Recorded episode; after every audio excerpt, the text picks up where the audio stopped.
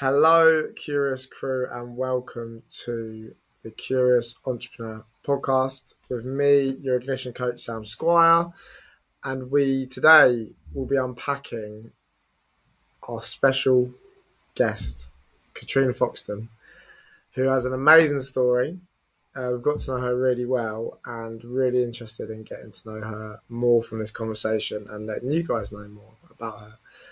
So, as always, please, if you are listening or watching, um, please download this episode. It makes a massive difference to our reach to let other people in our community and outside of it uh, become aware of the amazing people that we get on this podcast and allow them to listen to the curious conversations and create meaningful action in the world we live in.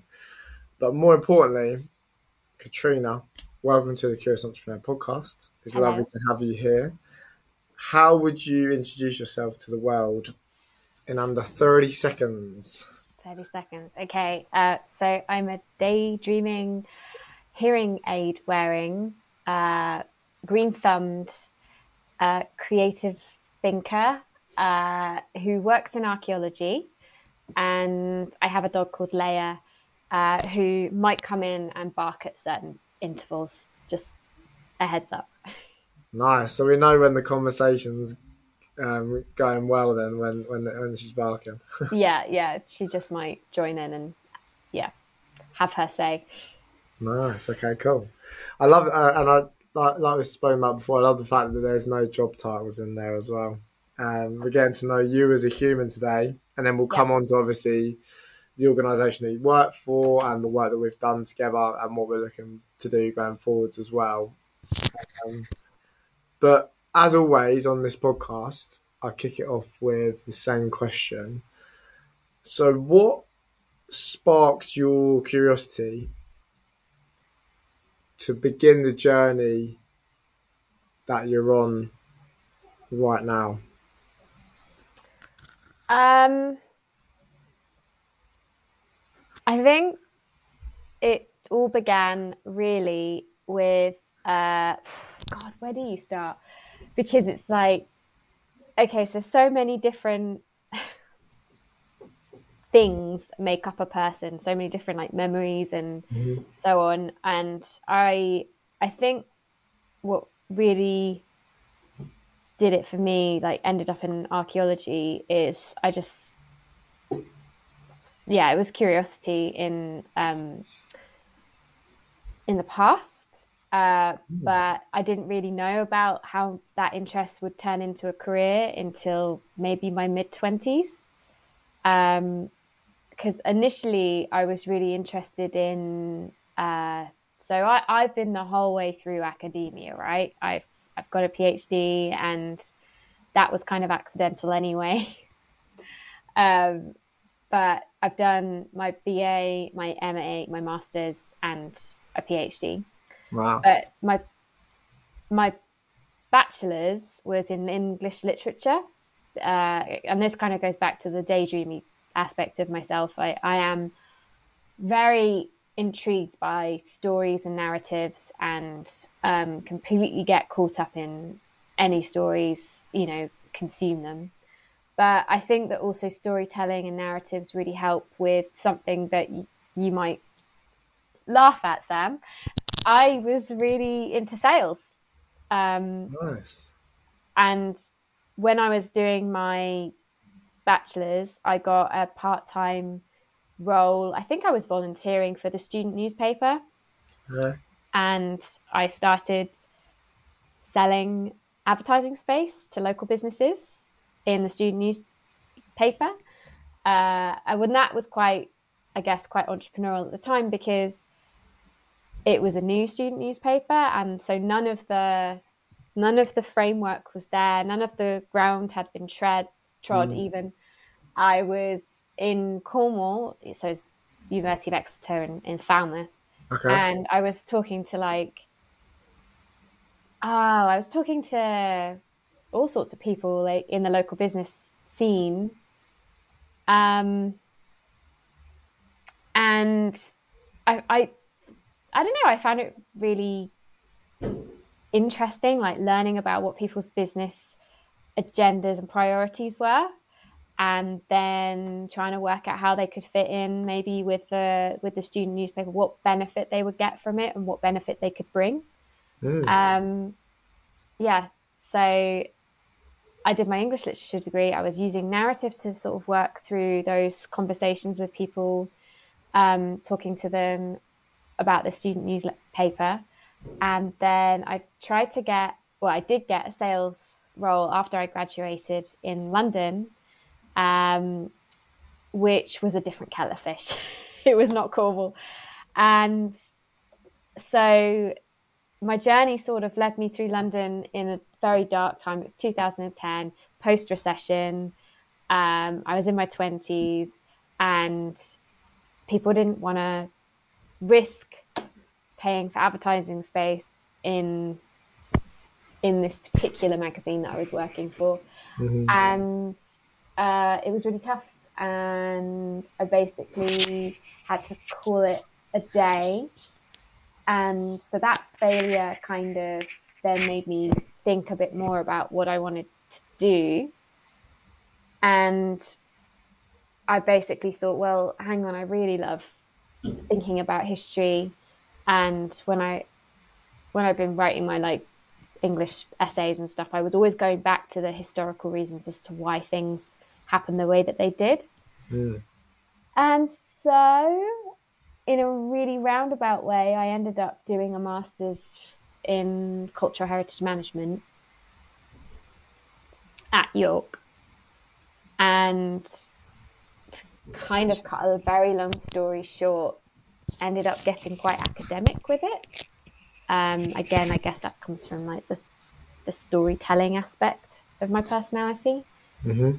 And um, yeah, I don't know if you have any questions about any of that at this point. I, I could go on to like the part two of my journey, but say that was the part. We one. always have questions. We always have questions. So I'm I'm really intrigued. Uh, it's so it, that's why I love doing these podcasts because you obviously we, we've worked together, but we you can go so much like deeper with discussions and really get to know someone's journey. So I, I'm really intrigued around the sales side of things. Mm during that process, what was the greatest lesson that you learned about yourself? Um, that I can be quite persuasive. that I didn't think I'd had that. Uh, I didn't know know that that was sort of part of me, um, and and basically that if I believe in something, that I can um, that I can encourage other people to get on board. And I felt that the student newspaper was a worthy was a worthy asset, and I had all these kind of like conversations with people about how student student and local business integration was something that was something to be talked about and um, considered, and I think it's, I really do think it still is, um, especially when sometimes there are tensions and challenges. Um, but yeah, it's it's really interesting um, to me. And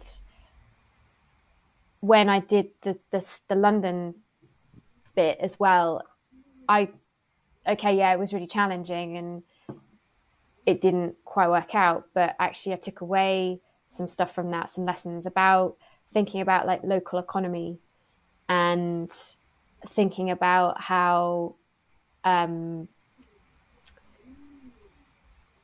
how there's a network of businesses that kind of sort of operate to, within like an ecosystem basically and i found that quite interesting and i kind of still think about that ecosystem when i'm doing my work now um, especially if there's something called, um, and this is kind of the part two of my my journey, uh, something called placemaking, um, and how archaeology can fit into that too.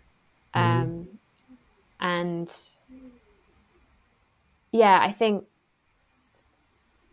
I don't know. I'll I'll leave that to the part two. But the, the, the lessons that I learned about myself is definitely that if I if I believe in something, then it can go far, and um, I can convince other people to get on on board.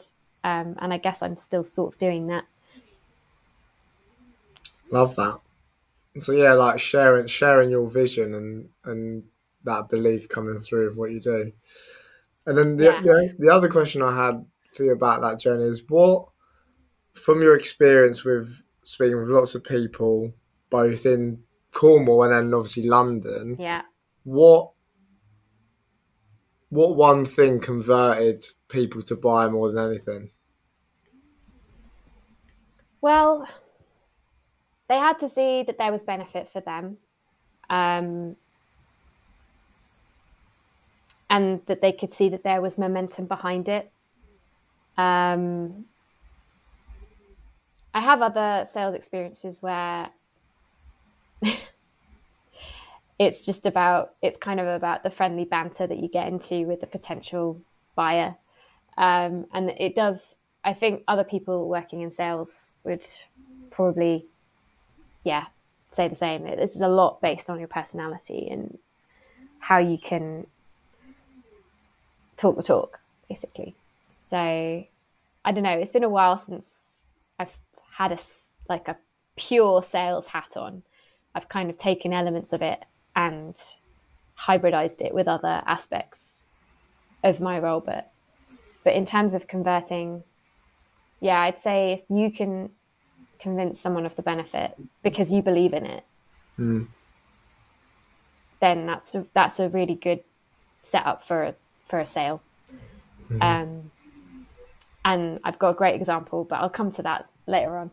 Ah, I like it. You you are a proper salesman. You're leaving us hanging, so we want more. It's the narrative. You told me I about like the it. journey. Yeah. I like it. I like it. Okay. Yeah, I, I also like the fact that we can tie this into our new um, philosophy about living your life in chapters rather than Ah. a career and the story. So we'll, we'll yeah. we'll go we'll go on to chapter to chapter two shortly. But yeah, I- well, what I take from that is building a great relationship, the foundations to start off with. Obviously, believing in what you're selling because you're going to obviously sell it better, but then you'll you, the, the the energy is going to come through to that individual. I've thought of another thing as well, on. actually, and I've missed out, and it's really important. It's actually being empathetic with the other person's position and actually listening to them and actually genuinely seeing how something can benefit their position. That's so important. I can't believe I forgot that.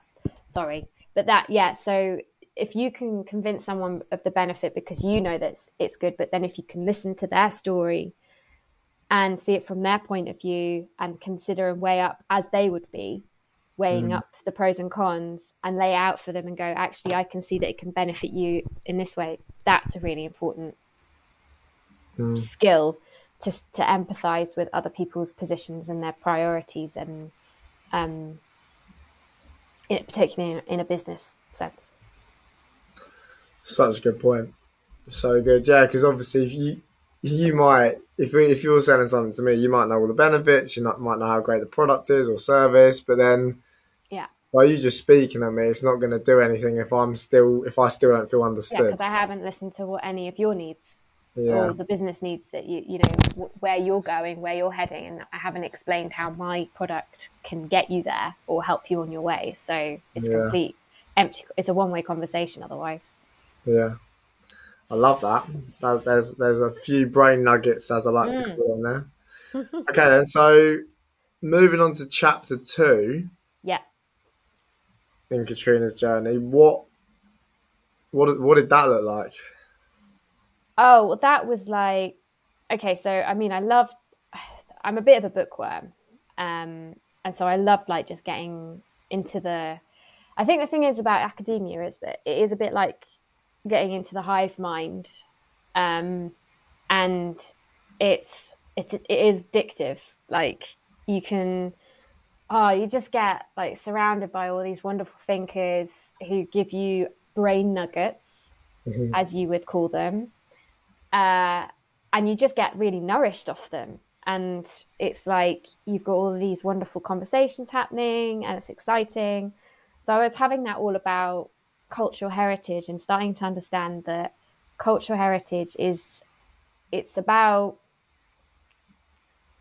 our collective identities, it's about memory, it's about place, it's about um, food, it's about so many different things, but it's all about how I, God, this is really hard. I've set myself up to try and explain cultural heritage. That's an essay in itself. um, but yeah, I'd say collective identities that kind of come through in very many different sort of facets of who we are. Like, you know, so you could say if I'm white British, then fish and chips and uh, the Smiths, or, you know, hang on, is Smiths even, they better be British. The Beatles. The Beatles. Yeah, yeah, yeah. Please edit that out if I've got that wrong. the Beatles are part of like white British, especially northern.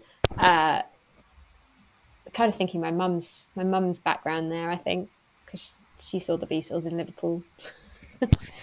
um, but things like that, like that's how you kind of like start building a picture of like a collective identity and um, and everybody's is different.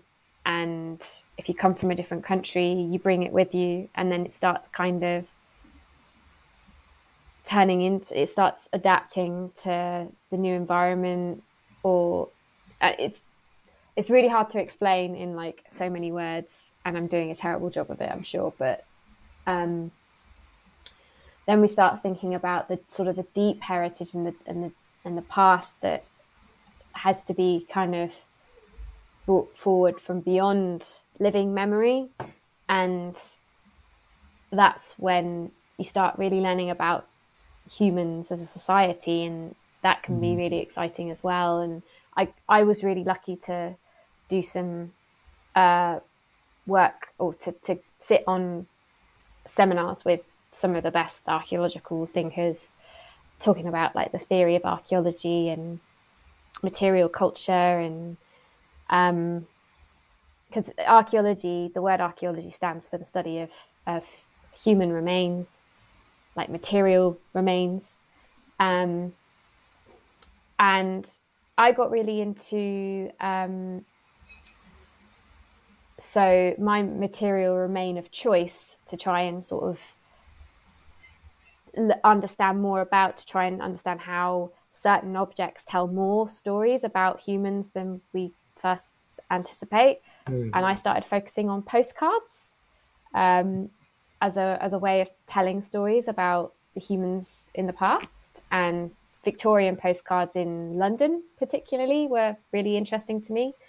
Um, and so I got really academic about that, and then I started going to to conferences and started telling this story about how postcards are, you know, a small part of technology that um, got born of the postal system, but also photography, and and it was all about how we started sending messages to each other. And my basic like my takeaway point about postcards is they were the Twitter of the 1800s because they got sent seven times a day. You got a photograph of something, and often you would get messages like, See you for dinner at seven, okay? Because they were like sent so often. Wow. Yeah. So I really enjoyed that. I, I, I wanted to get I wanted to go into cultural heritage management initially because I was thinking I'd be a good wedding planner, I think. That was the the initial draw. But then when I came out the other side of my master's, I was like, there's so much to this that my curious brain was just like, give me more, give me more. I want to think about this. And then, and then, do you want to hear about and then? Is this this? I think this might be chapter three. It's all and then. It's, it's all and then. Yeah, just keep yeah. flowing. Okay, all right. I'll keep going. So I did my masters. I had that fun with the postcards. I started going to conferences, and people started saying you should do a PhD. And I was like, oh wow, that's really flattering. But I don't know if I want to do that because I actually really, really want to like a jobby job. Like I don't want to be an academic. I don't think mm-hmm. I was a bit confused. I was indecisive about it. I didn't know what I was doing. And those moments happen all the time in your twenties, right? Yeah. Um, and I think then I was looking for something to do when I moved back home. Um, and I got a job at an apple farm. just because it was there. and I was like, why not? And so I put my sales hat back on and started selling apples at markets in the local area and best job to date ever. I mean, I love my job now, but nothing, and that I, only worked six months because it was a seasonal job. Uh, but something about that role and the things that I was doing for it, like, you know, having to get up really early in the morning before even the birds were up and get packed up ready to market. And the apples themselves, I mean, they're amazing. There's so many good fruit out there, and we golden delicious and pink ladies eat your heart out that you cannot like when you have an apple that's been picked at the right time um, in the right way from mm. a tree that's gr- like grown locally there's nothing better. It tastes amazing. And mm. um and i got back into that whole thing of like i believe in this. I can sell it to anyone. So so i then started selling these apples at market. And i remember one this one example was um i was you know doing my thing. People will often come up to me because the, the lady who managed the apple farm, she was like quite well known, and so she had regulars and stuff. But there was this one guy, like I remember think seeing him in the back, and he was sort of eyeing up these apples. I was like, oh, somebody's a potential new customer, uh, and he was wearing his construction sort of outfit, like high vis, orange overalls, and all that, and I just thought, do you know what? I'll just give you this one, this one apple. I, I reckon this one's got your name on it. Here you go. Chucked it over to him, and I said, "You'll eat that, and you'll come back and buy another." And so he sort of smirked at me, wandered off, and then came back about 20 minutes later and was like, I'll buy 12, please. Wow. I was like, I still got it. um, yeah, and I just, uh, it was also really good to work outside because I did a lot of um, pruning the trees and the picking of the apples and then sorting them. And it was really good in terms of like teamwork building because I had to work with people that I wouldn't normally have worked with, uh, kids who were like the cool kids at school, and I was a bit too geeky for them. So I was like chatting to them, getting to know them. And yeah, it was just this really like weird melting pot of like things that I love that have stayed with me since. And then, this is the next and then. Do you want? Do you want me to pause? Do you have any questions? I think I think it's really interesting when you when you speak there about that experience because, uh, like most when you associate, oh yeah, like I was selling apples on markets, like people wouldn't associate that with being someone's favorite job. I'm, i found really interesting how you're picking, literally picking, um, picking out the like parts of that that have helped you in your journey. But there's so many, there's so much skill sets and characteristics that you can develop as a person through that through that role. And I think you, for any young people listening, or even obviously people in that space and like or, or employers that might think that oh but we're just a, a mundane job or, or their mm. the culture they've created internally or externally or whatever like yeah like you can yeah, learn so that. much there's, there's so much that you can add to your character through doing something like that and yeah. like we say it's a chapter within the, the, the bigger picture. Yeah. It might serve it might serve you for six months, but actually yeah. that service for six months has created you to be a brilliant, and we'll come on to it. Um, mm. But it's, it, that what you've learned there has probably given you amazing um, characteristics for what you do now, and I just find I that really so, interesting. Yeah.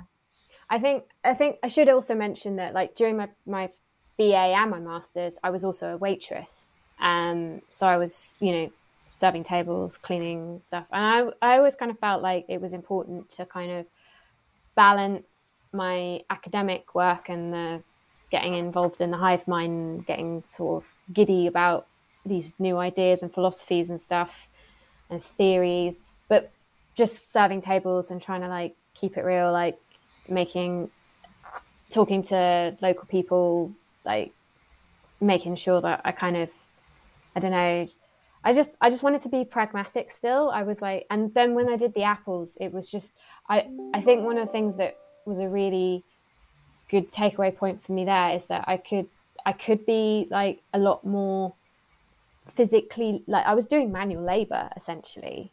Um and I you know as a as a young woman often you don't get seen in that light as a young woman who's like done academia um, and seen as quite bookish and geeky. It's like, oh yeah, well, what do you know about like carrying a heavy box and stuff?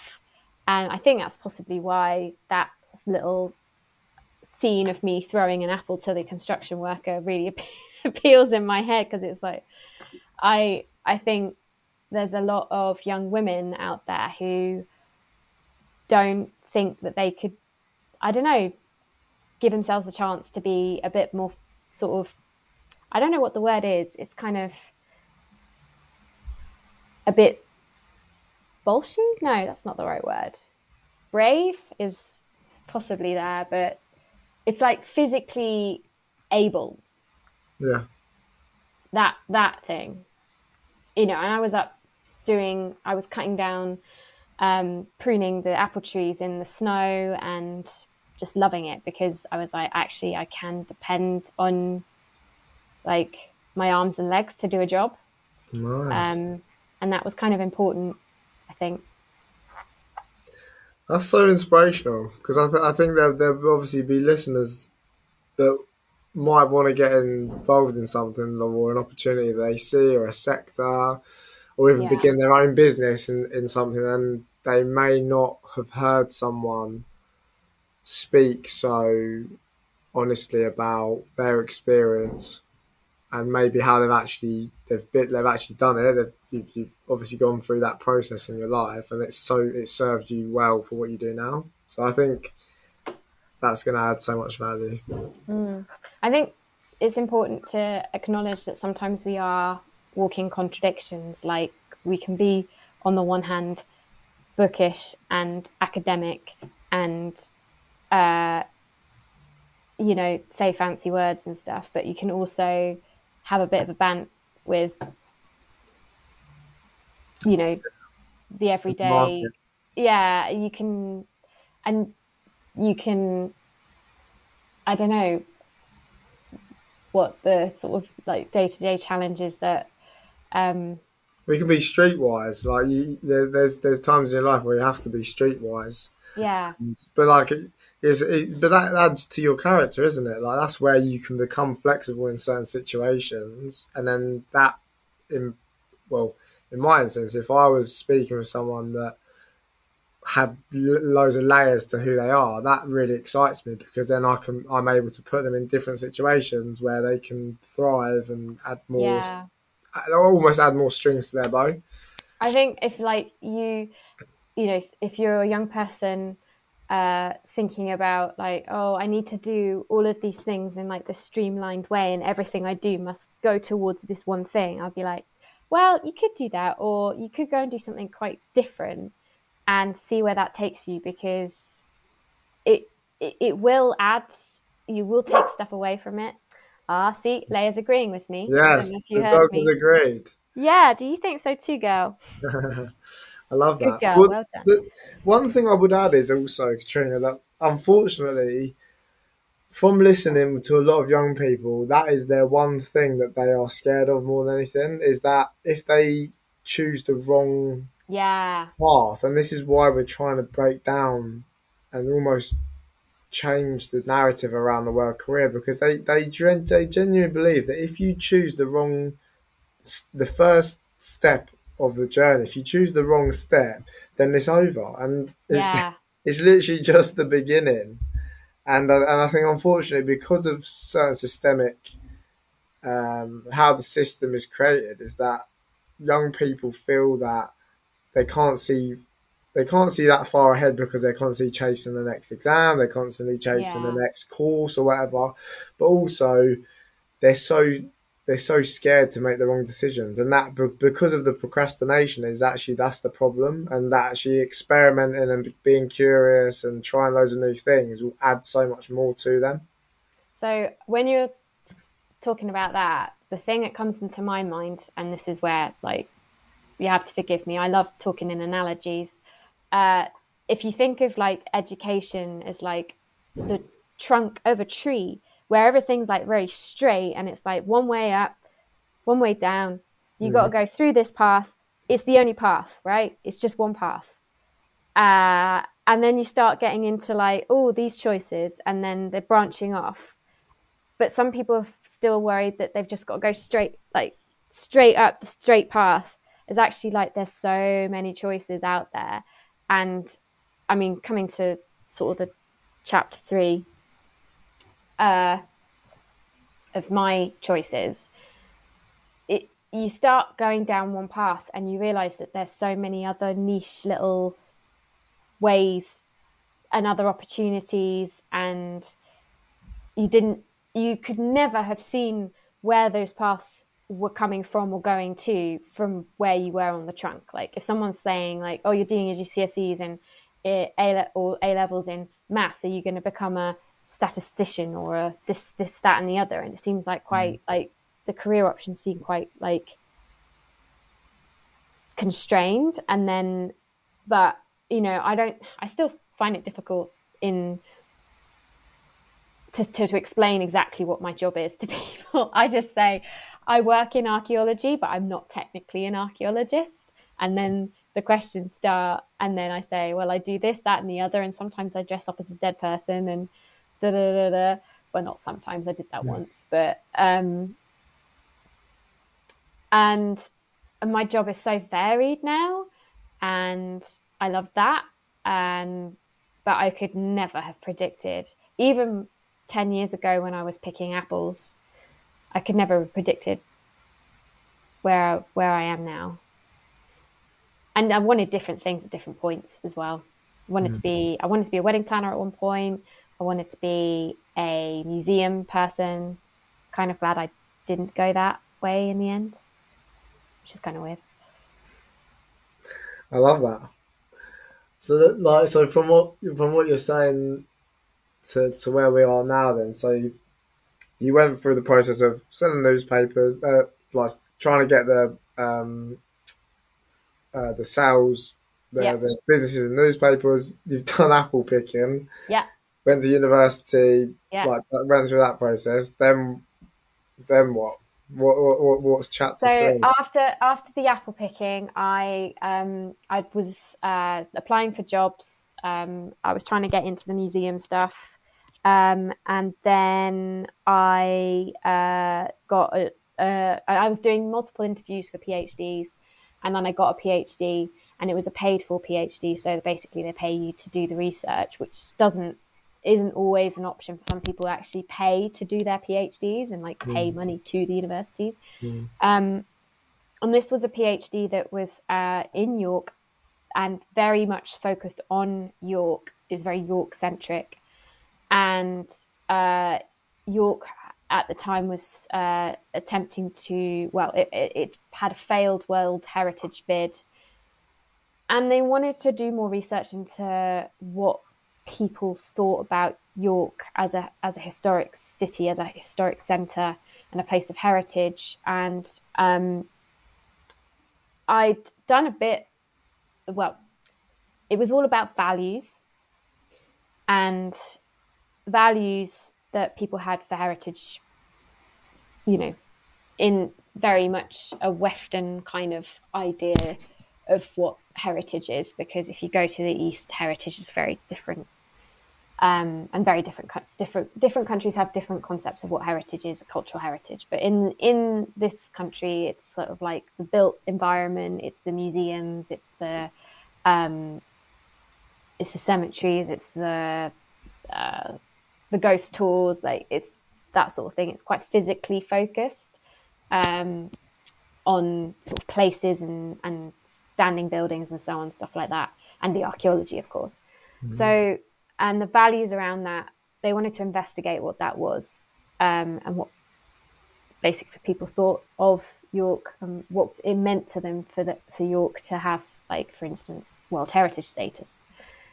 And um, so I got like into that, and um, it was it was tough, Sam. Like the masters was fun. It was it was hard in a different way. It was like write write this essay, read these people, develop an opinion in like three minutes, and then talk about it. And it was really fast paced. The PhD was like, right, here you go, you're on your own, you decide. And I was like, mm. oh, okay. And I really struggled uh, initially. Well, yeah, throughout the whole thing, um, uh, because I kind of I think it was that same thing you were talking about that um, concern and anxiety around decision making and whether whether I was going to be saying or reading the right thing or developing the right argument. And uh, I think, yeah, I sort of sat with that for a long time, and then sort of stuff started happening, and I kind of, I don't know, I think I like followed my nose on a couple of things, and you know, had some good mentors who sort of helped me in the right direction um, and yeah, just sort of found my way through it. Um, and basically, to cut a long story short, long agonizing story short, um, I helped, as part of my PhD, I helped set up a sustainability cafe in a red brick building called the Red Tower. And uh, and basically just was doing what I felt like was always the right thing to be doing, balancing the academic stuff with like actually being with people who were living their day to day lives, having to deal with, you know, cost of living and isolation. And um, I, I kind of saw, oh, yeah, I had an apple cider uh, day at the Red Tower and like got people to come. Basically, this Red Tower was like a, a brick building on the city walls. It was uh, as old as the city walls, and um, but with some restorations, Victorian restorations, and there was a group forming around it who wanted to basically turn it into like a, a community asset, so that it could be purposeful for the community.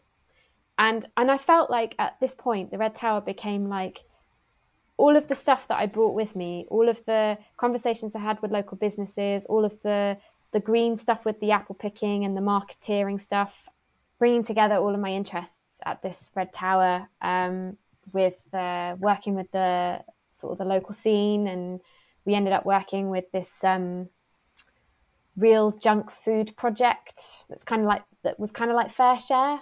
I think uh, if you've heard of Fair Share, it's like a food bank. And uh, also so I was sort of like running events, did like a residence barbecue, and we were trying to consult with locals on as to what the Red Tower, how it could be, how it could become a, a community asset. So to combat like isolation and um, various different sort of everyday evils, and yeah, it kind of encapsulated loads of different interests that I was bringing together, and I worked with this incredible crew of people who were just inspirational. Um, in, you know, I'm going to shout out to Imelda and Barry and Kayla and Ruth and Karen and just you know what a crew. Um, and also, I wrote a PhD from it. Um, at, but for me, it wasn't about the paperwork; it was about that project, and then mm. um, I I still go on Facebook and check them out just to see how they're going, still running, and they've com- fully converted now with like electrics and a toilet and everything. That's amazing. Um, so yeah, and I think it was you know thinking about all of all the stuff I brought with me from my previous like the newspaper stuff and the sales stuff and the apples and I kind of started realizing that this I mentioned about values as being something that the PhD was about. And I started seeing how like the, the values were all there. Like that those were the values and they were driving me forward. And so as part of my PhD, I was starting to capture everybody's values as they were going through this process of trying to make this thing happen. Mm. And yeah, and I'm still sort of thinking about, I'm still working on the concept of values as something that's a driving mechanism that is a sort of a promise to either yourself or as a group, a promise as to how you're going to act and how you're going to try and get things done and lead you towards the vision. Um, so yeah, that's the end of chapter three. that is amazing. I've, I've got one question about this as well. What similarities did you see, or what, what's the link between that PhD project and entrepreneurship? Um, well, I don't know if it's a contradiction to say that there's such a thing as an academic entrepreneur because I, th- I, I think I think what often happens with academics is they get labeled as like stuck in the mud, never getting anything done. They just ruminate. They ruminate and ruminate. And yes, I do know about rumination through doing academic work. Mm-hmm. Um, but there's also space within academia, and I'm sure there's lots of certainly heritage folks, heritage academics. The space for creativity and experimentation is there for sure. And also there are resources certainly now to bring some of those experimentations and ideas into into being. And the red tower i think was an entrepreneurial activity um, because it was creative it had to have a, a solid business plan uh, it had to have oh a social enterprise that came around it and is now the red tower cic wow. um, and but it wasn't just about it wasn't it wasn't just about the academia like the academia that I brought to it and the thoughtfulness I had you know I had to think about like the deep dive into the ways in which media would help us sort of spread the word about the red tower and like the deep dive because that's essentially what academia is isn't it? It's, it's deep diving into subject matters and into practices and drawing on those other folks who have had a go and a think about what's gone before. Mm. and and then coming up with something new. Uh, uh the actual definition of a phd is something that is an original contribution to to knowledge and that is something that you have to in your viva which is like the big test at the end where you argue your you make your argument and you you hold your ground is is that i have made an original contribution mm. in these ways mm. so if entrepreneurialism entrepreneurism is seen as something that's creative then maybe there's a link there mm. yeah i just think from listening to that project that you've done. I just think there's so much, um, there's such a link between entrepreneurship. There's, there's so many entrepreneurial activities that you went on during that project. It was great fun. and I love, I love the fact that that is now a CIC as well, and that it's yeah. contributing to the local community. So I love it. Thanks. So going on to the well, the current but final chapter so far in your journey. Yeah. What does that look like? And then, as part of that as, as well, what what was the journey that we've been on um, with our collaborations with our, with yeah. our organisations? Okay, I'll try and wrap that up all in, in one nice little neat package. Um, so, chapter four. Uh, Post PhD, I got a job uh, at a country park uh, as a heritage engagement officer, which meant I was basically doing what I did at the Red Tower like trying to get people to come to events and plan for different activities. Uh, I did that for three years. I really loved that job. I also got to set up a new community orchard in that country park, which was one of the highlights. Also met some really great people. Um, more apples. More apples. Why not? um, and yeah, that there were some really great projects uh, that I worked on there. And then I finished that job. That was a lottery funded project. And by that point, I'd sort of like gotten the like quite experienced in sort of managing projects um, and delivering them, and then and you know sort of had, had all these like tools right by this point i had loads of tools to just someone say right kat we need you to de- deliver a week's worth of uh, activities to capture this audience and you have this budget and go.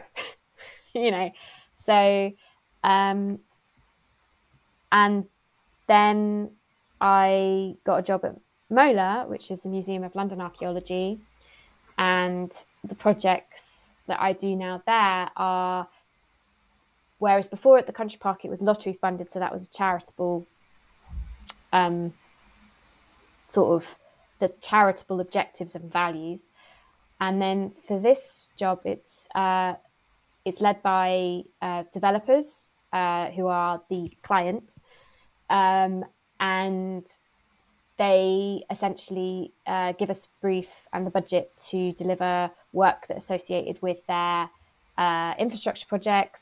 And so, whenever anyone builds anything, for instance, in London, uh, like a new building and um, or new highways or railroads or whatever, they they get in touch with with MOLA, who do the excavations, but mm-hmm. also mm-hmm.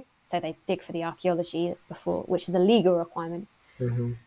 and they then do some uh, social value work, I would call it, uh, working with communities to um, to basically inform and engage those relevant audiences into what's happening in their local area, which again brings me back to kind of the local ecosystem, getting to know who who's who matters in you know who needs to be spoken to um, about these changes to their to their places mm. and um, who yeah who does it matter to that these changes are taking place and with how what they want to know about that um, you know, do you want to know what was here 200 years beforehand and how the landscape has changed since then?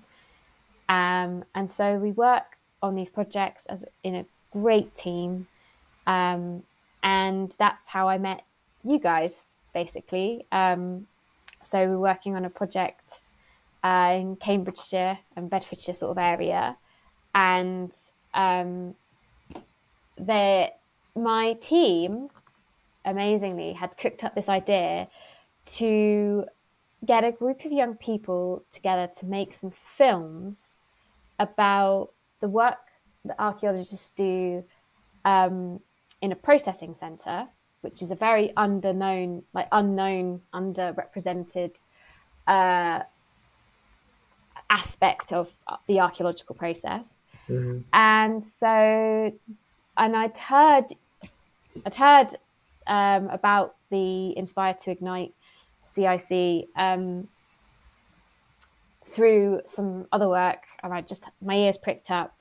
And in addition to sort of like putting this opportunity, this work experience opportunity to do filming with young people to like local colleges and um, other community organisations, we reached out to you, and that's when things started happening, really. Um, and yeah, not really look back and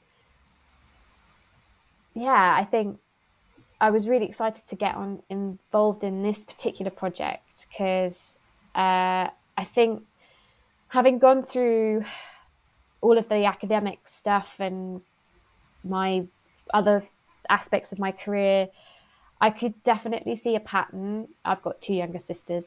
Uh, I could definitely see a pattern working with young people as well. That, as you say, that's sort of like this sort of I don't know, this challenge in the stagnation of people not knowing what to, where to go next. And so mm. I just kind of wanted to uh, give people ideas about where, what possibilities and opportunities are out there and how, mm. how crazy life can be. I love that. I like show like allowing them to like have an experience like what we did together with our collaboration, but also that that will inspire them to take the next step that they want to take in their life. Like, so just for context for listeners, so we collaborated on this pilot project, wasn't it? Really, just Yeah. to see how it um, went down. And basically, from the, the brief for the project was there was a client that uh, wanted to. There was two briefs, and we the pick the, the the brief that we picked was actually changing people's mindset to make them aware that archaeology is a science. Yeah. And then the young people had three days, three full days um, together at this um, archaeological site or the um, what's it called? What's it, what's it called again? The Stansted Processing Centre. yeah, the processing. Archaeo- yeah. So they literally had three days to meet with the archaeologists, embed themselves in the environment, had a tour, which was amazing, and then really got to understand what the client's brief was. And then they went on a journey together as a group Yeah. to create these assets. And, well, one, what did you think, and how was your experience with working with our curious entrepreneurs? But two, what did your um, staff think as well? So I think one of the because I wasn't, I didn't really have much ex, like expectations or any expectations as to what the actual outputs, the films were going to be like. You know, I was I was really interested in like the journey that the young people were going to be able to take, uh, and it wasn't really at the end of the day, it wasn't really just about the films, but oh my god the films are brilliant. Like they're so good. I was absolutely dumbstruck with like the quality and um everyone was. Everyone in in the staff thought they were amazing and what they actually ended up producing was really top quality. And we were just blown away by that. And the way that they took on the brief and they worked in for instance they worked in the little characters that are based on our little mascot. And it was just so it was just so perfectly placed within everything that we were also trying to do. So on that on the one hand yes the, the films were themselves really fantastic even though we didn't expect them to be necessarily and they don't need to be. But on the other hand the journey that they went through what a privilege to see that happen and to see them just turn around in three days and then to come together to delegate to each other to compromise and negotiate on things to make sure that everyone had a fair amount of work to do and everyone had their own say and just i mean that is one of the best things about working with young people is they just continually surprise you and um and you just think yeah there's definitely there's definitely hope there isn't there? They're not all especially with you know obviously you've set set up a really great um, support network for them. And i was trying to listen to like the words that you were saying to them and the questions you were asking them. I think we both reflected afterwards sam that i'm really good at the organization thing. It's one of my tools that i bring into things now. Mm-hmm. But also i really appreciate the role that you could play in being able to prompt reflective questions chivying them along getting them to really think back on their creative role whatever mm. that was at that point in time. Mm. Yeah, it's so nice to hear that from you um, directly. But also, I think that when we had our, our debrief after, actually, the young people, I didn't have to do a lot because they were just so amazing they gelled as, as a group. yeah Actually, my role was, guys, the energy is so high. yeah We have, like, where are we going? yeah Uh, it's I- not a bad place to be. no I, I felt exactly the same i was like right i've gotten i've I- i was it's quite funny because you know i'm so good at planning now um uh, and i got to this point with this uh, workshop plan and i was like right okay what's next? And they just did it. And i was just like okay but what do i do? Well i had other i had other th- fights to fight uh, at the same time um, sort of sorting out the admin side of things.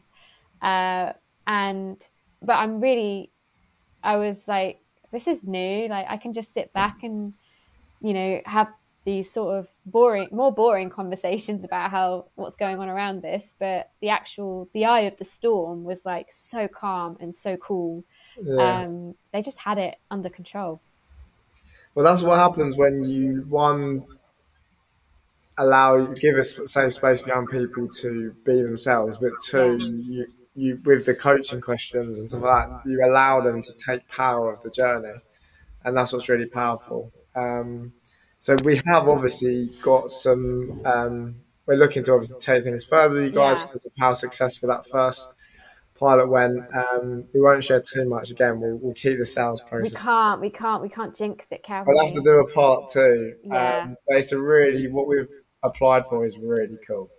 I'm really yeah, excited. I'm, I'm excited as well. So we're pushing the boat out, aren't we? crossed. We're Yeah. pushing the boat out with the Yeah. technology, with the idea, with the entrepreneurial thinking. Um, so I'm really excited for hopefully, fingers crossed, everything gets uh, agreed to. We'll have to definitely do a part two uh, and For let sure. everyone know. Yeah, happy to.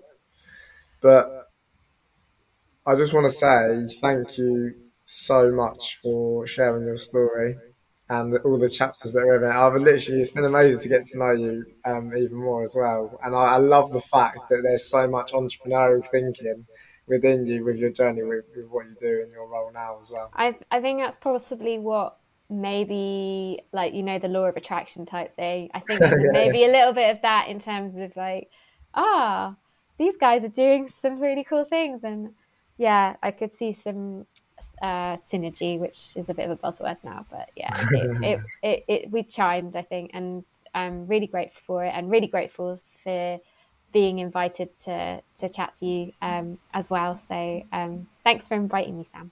Thank you.